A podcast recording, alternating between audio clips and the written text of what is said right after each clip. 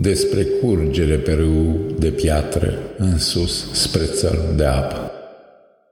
Eu sunt mai bărbatul tău, mai bărbatul tău de tine, tu ești mai femeia mea, mai femeia mea de mine.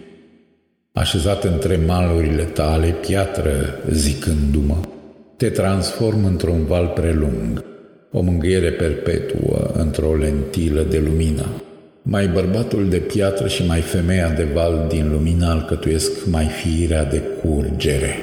E complicat să-ți explic de ce curgerea este un punct de puncte, așa cum e complicat să-ți explic de ce nisipul este țărmul care curge al mării care este dor și durere în aceeași măsură.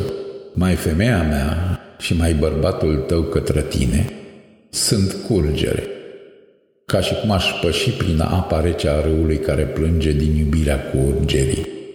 A fi apă este iubire. A curge în celălalt, în sensul pietrei de hotar, este iubire. A fi apă este iubire. A curge în celălalt, în sensul pietrei de hotar, este iubire.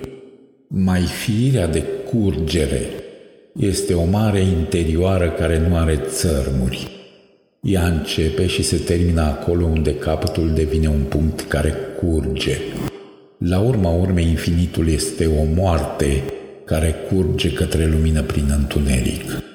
Curge-mă de mine, curge-mă de apă, plânge-te de iubire, te curge în mine țărm de piatră, iubire din iubire.